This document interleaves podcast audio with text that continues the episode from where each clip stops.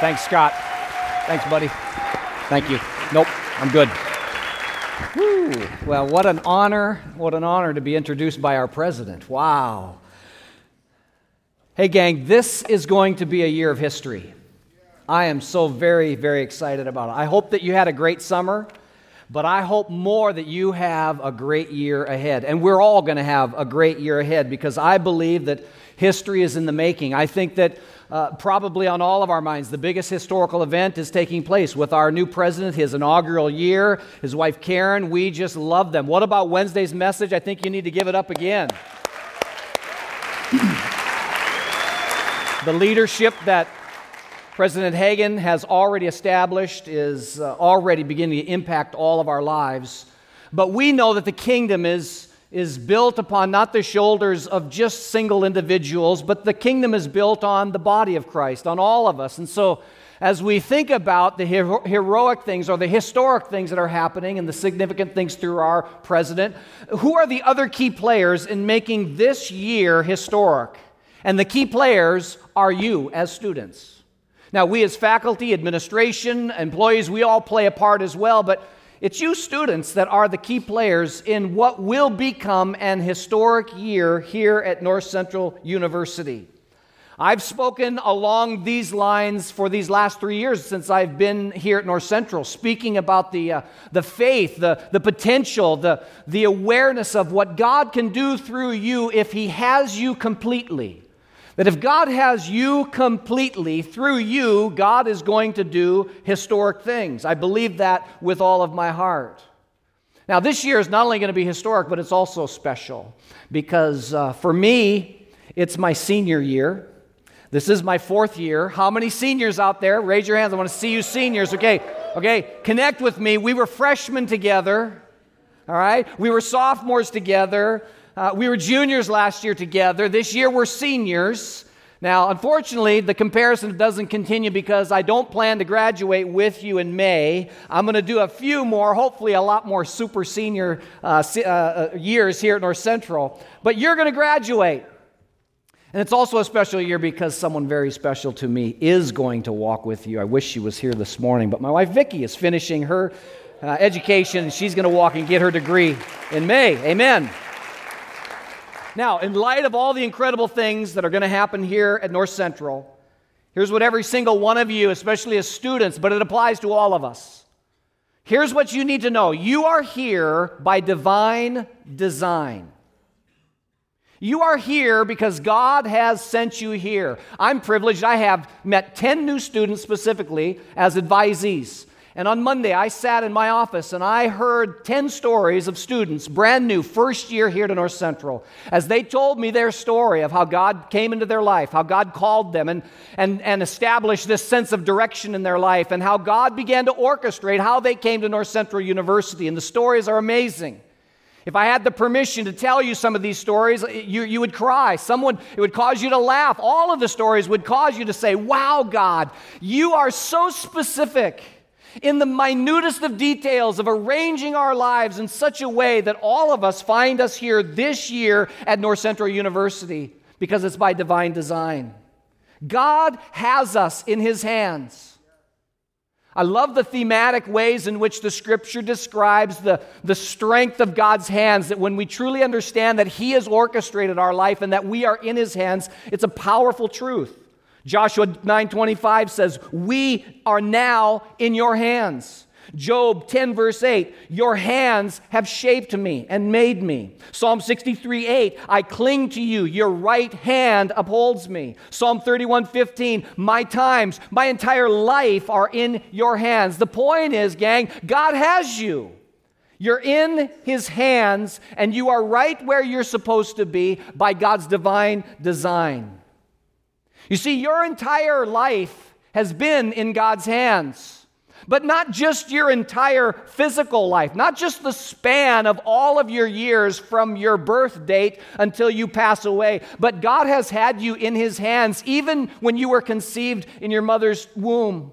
And even before you were in your mother's womb, God was orchestrating your life. And part of that orchestration was that God would put you right here at North Central University. I want you to listen to the beautiful way in which the Holy Spirit inspired Jeremiah to describe how this played out in his life. Jeremiah 1, verse 5, God speaking to Jeremiah, and it says this Before I formed you in the womb, I knew you. Before you were born, I set you apart. And why did I set you apart? Because I appointed you as a prophet to the nations. Jeremiah was literally called by God to be a speaking prophet to the nations many, many, many, many, many, many years ago. But what God was saying to him, God is saying to you that you are divinely planned, that you are divinely created, that all of you, all of us have been divinely called, and all of you as students are here at North Central to be divinely prepared. You are here by divine design. That long before even you were conceived, God was divinely arranging that you'd be here this year, that you would start your college education here, knowing that in four years you're going to graduate, that you were supposed to be here four years ago and you started, or three years ago and you started, or last year you just started. God's designed you to be here. Why is that? Because each of you have been set apart by God to do something for God. And that's something which, which God has arranged for you, has appointed for you, whatever your major is, whatever the vision is in which you are seeking to fulfill here at North Central, we would call that calling, that profession, that career, we would call that a ministry. A ministry, something that you desire to do, you feel called to do, you feel equipped to do, you have a vision to do, but you want to do it for Jesus, and that's called ministry. That's how we talk around here that whether you are going to be a pastor or a missionary or an entrepreneur or a coach or a computer analysis, and we can go on the list, we could say it this way whether you're going to be a butcher or a baker or a candlestick maker, if you want to do that for Jesus, that's going to be your divine ministry to the kingdom of God. And God wants you to do it as though you are a prophet to the nations. That God is going to uniquely anoint you to do what He's called you to do to impact this world. Now, this is very inspiring. You might be saying, Doug, are, are you telling me that, that if I become an entrepreneur or I become a coach or I become a, a, a, a school teacher or I become a journalist or I become a singer or a songwriter, that, that I can trust that God would enable me to do something so creative that maybe no one in the world has ever done it that way before? That's exactly what we're saying. That's exactly what we're saying that God is going to put you in a place where you will fulfill something in the kingdom of God that will be unique, like your fingerprint is unique. But it'll become real as you realize that you have been sent here by divine design. Now, God has downloaded into all of our lives wonderful gifts and blessings. He's downloaded His grace. He's downloaded His love. He's downloaded into each of you a, a spiritual gift mix. He's put inside each and every one of you natural talents so that those things given to you by grace can be developed so that those divine qualities that you have received from Him can be nurtured and can be strengthened and can be matured.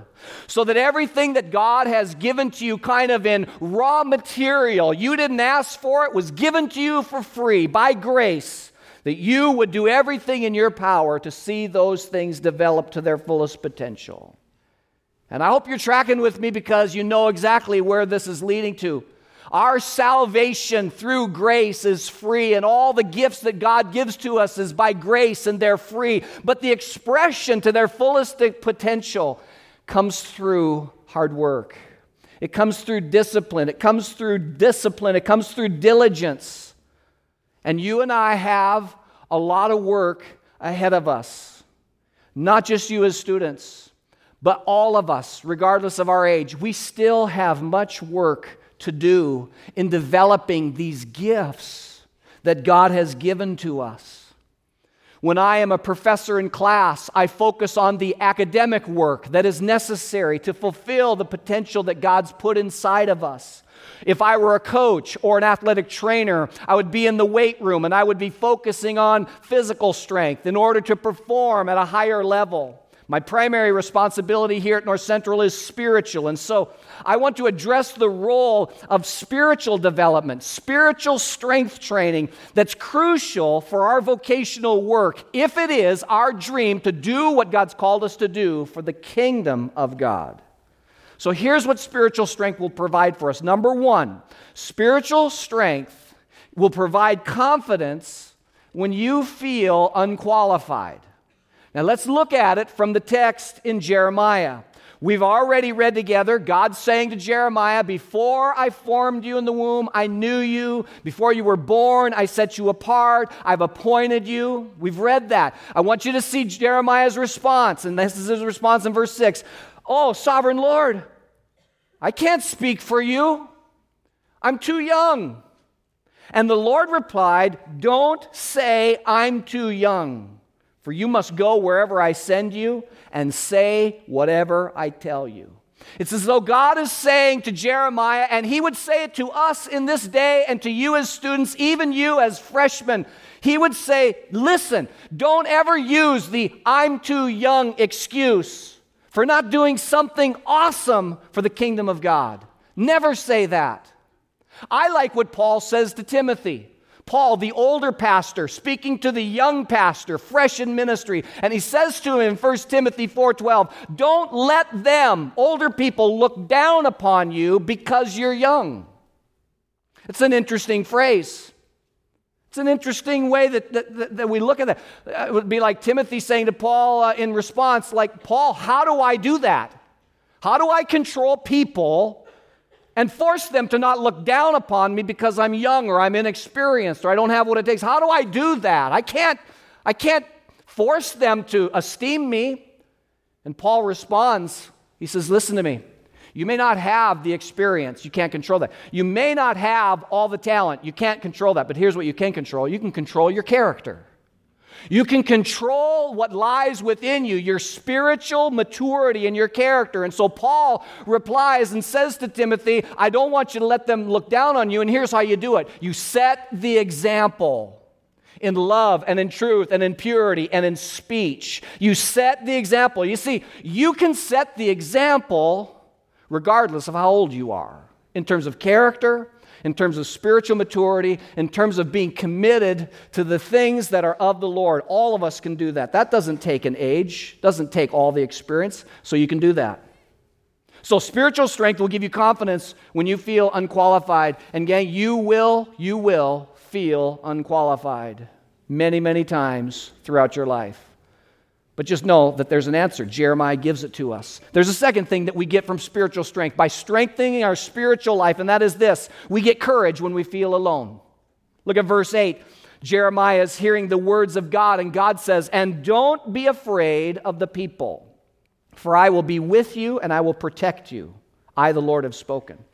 This is where spiritual strength in our lives separates the veterans from the rookies the maturing of the presence of God. If you've been around here long enough, you know that we often talk about North Central being a place where we understand that we are to be people of the presence.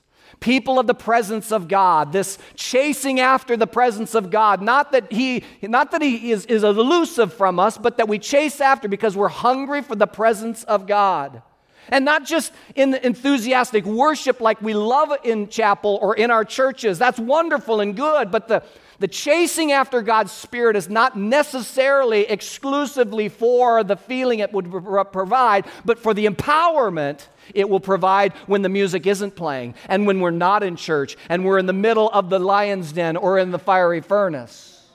It's the nurturing of our spiritual life where God brings His presence when we find ourselves afraid.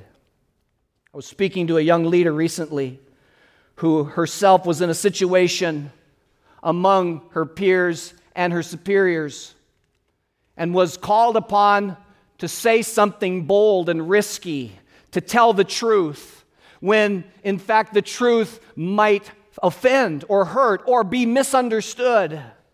And her default was, I'm not going to st- I'm, I'm not going to put my neck on the line. But it was as though the Holy Spirit rose up within her and told her, stand up, speak out with grace, but with truth. And with a with an unusual sense of calm, God helped her to speak what needed to be spoken. It's a beautiful example of God showing up. The dividend that is ours when we invest sincerely into our spiritual life. And at North Central, you know that there are so many opportunities to engage in spiritual life activities, chapel every day, and, and, and other opportunities. And you're going to church on Sunday, and you're involved in Wednesday, and PG on Wednesday nights, and a multitude of things that give you opportunity to strengthen your life. Eh, but here's the warning. Here's the warning. It comes to us in a subtle whisper in our ears, similar to when the devil whispered in Eve's ear when he whispered, re- Did God really say, Don't eat from that tree? Come on, you got to be kidding me. God wouldn't kill you. Go ahead. She listened and she ate. She told her husband, Adam, and he listened and he ate. The point is this the voice of spiritual compromise is always subtle. But when you are deep in some difficult situation and you need God to show up, I'm glad that you are going to exercise your brain and you're going to get intelligent as a result of your academic pursuits here, and that's good. And sometimes your physical strength might be an answer to a situation. Money sometimes uh, gets us out of a jam. But when you flat out need God, he is going to step onto the stage of your desperate situation if you've built the stage on the Spirit. God's Spirit and your Spirit. Every time you open your Bible to read it, it counts. It counts. That word is eternal. It counts. Every time you push aside some good activity for some better activity, like praying, in your prayer closet. That counts. Every time you walk into this room or the Anderson Chapel for render, it counts. Something is happening in the strengthening of your inner person.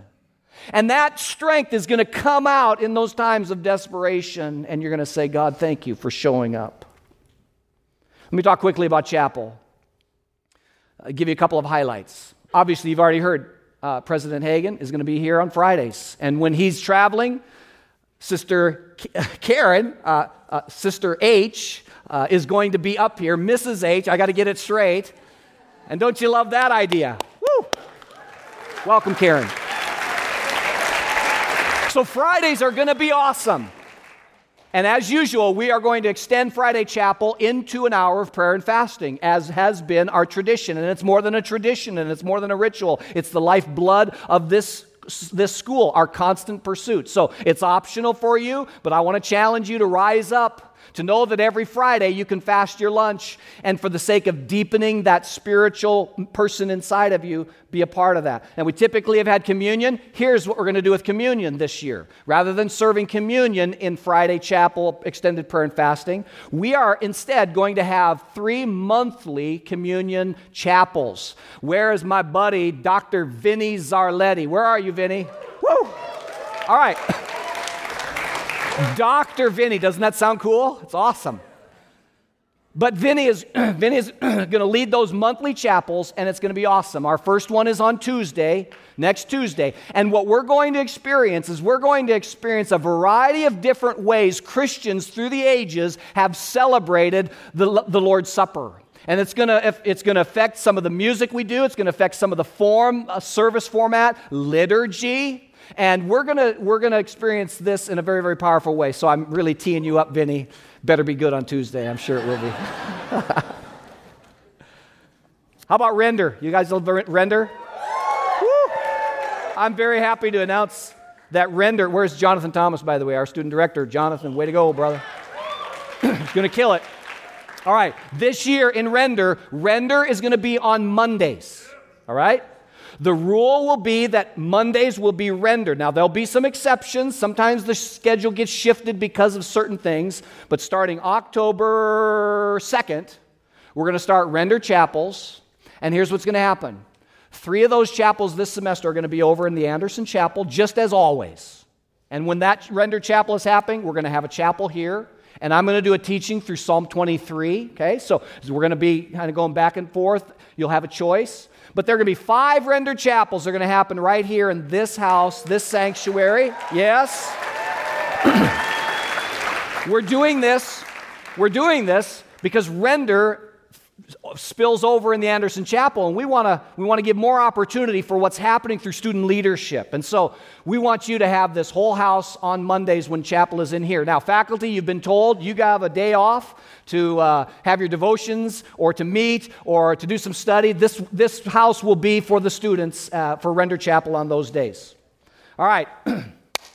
the team is coming, which signals that my time is almost up, but I've got to deal with chapel attendance. All right, here we go. Chapel is from 11 to 11:50. Okay? It is a 50 minute experience. Everybody say 50. 50 minute experience. We start at 11 o'clock. We don't start at 11:05. We don't start at 11:10. We start at 11. When, the, when it hits 11, I've always told our music teams, "Hit it, man. Let's get it going." I'm not so much concerned about that, except for those of you who, who are scanning in or trying to scan in late. Get here at 11. Here's what I'm more concerned about. Some of you might feel as though your departure from chapel before 11:50 is an okay thing. It's not. Okay? Now, if you have an emergency, you have something that's going on and you have to leave a little bit early, please sit in the back. All right? when we have guests here, I tell them specifically at 11:50 the students are free to go. They're free to go. But here's what I want to ask you. What are you going to do if a guest is speaking up here and it's 11:50 but they're not they haven't landed the plane yet? Are you going to just get up and leave? I hope not. This is a world class university. You're going to get a world class education. There's a world class programming and all that we do. I want us to be a world class, classy university. It's called courtesy and manners and just being aware of your surrounding. So, unless you have a lunch appointment with a senator or a millionaire or a bishop or your mother in law, please stay until we dismiss. Please know that if it's 11:50 and the speaker's still going, I'm on the front row and I'm feeling it. I'm, I'm feeling your pain. Please hold tight, all right? Please hold tight. Last thing on this chapel attendance. We've got the Ten Commandments in the Bible, you know that. The 11th commandment at North Central University is there shalt not be any slide and glide, slash and dash, tap and nap, creep and sleep, and whatever else you want to call it.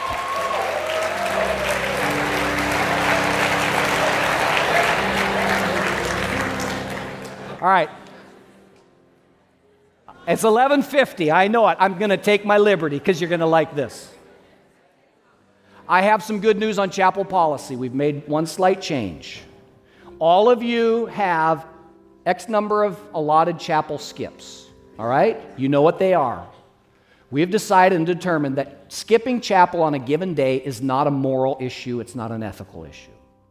There are going to be some days when you're going to have to skip chapel, and it's a good choice because you're sick or you've got a final or a paper or, or a personal item, okay? So there's no judgment if you, if you skip chapel, all right?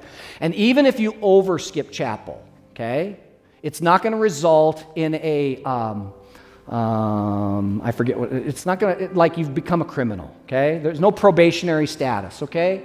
It's not ethical issues. There'll be a financial repercussion as always, but you're not going to be put on probationary status, okay? Please manage your skips like insurance. Use it when you need it, okay? Now, on the other hand, if there is some slashing and dashing, okay, that's an ethical issue. That's a moral issue. That's, that's fraud. Okay? That's saying by checking in and then leaving or not coming to chapel, it's a misrepresentation of the truth. Okay? So that will earn you a flogging with gluten with gluten-free noodles.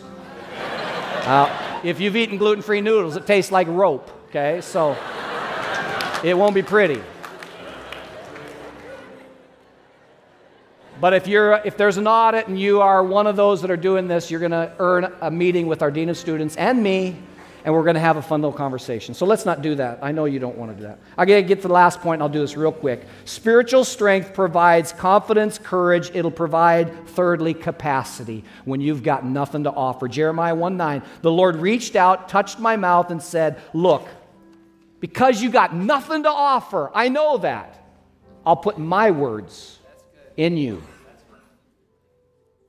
So when you find yourself year out from graduation, or five years, or 10 years, or like me, 30 some years, and I came to North Central, and there were some things about this position that I just had no idea how to do.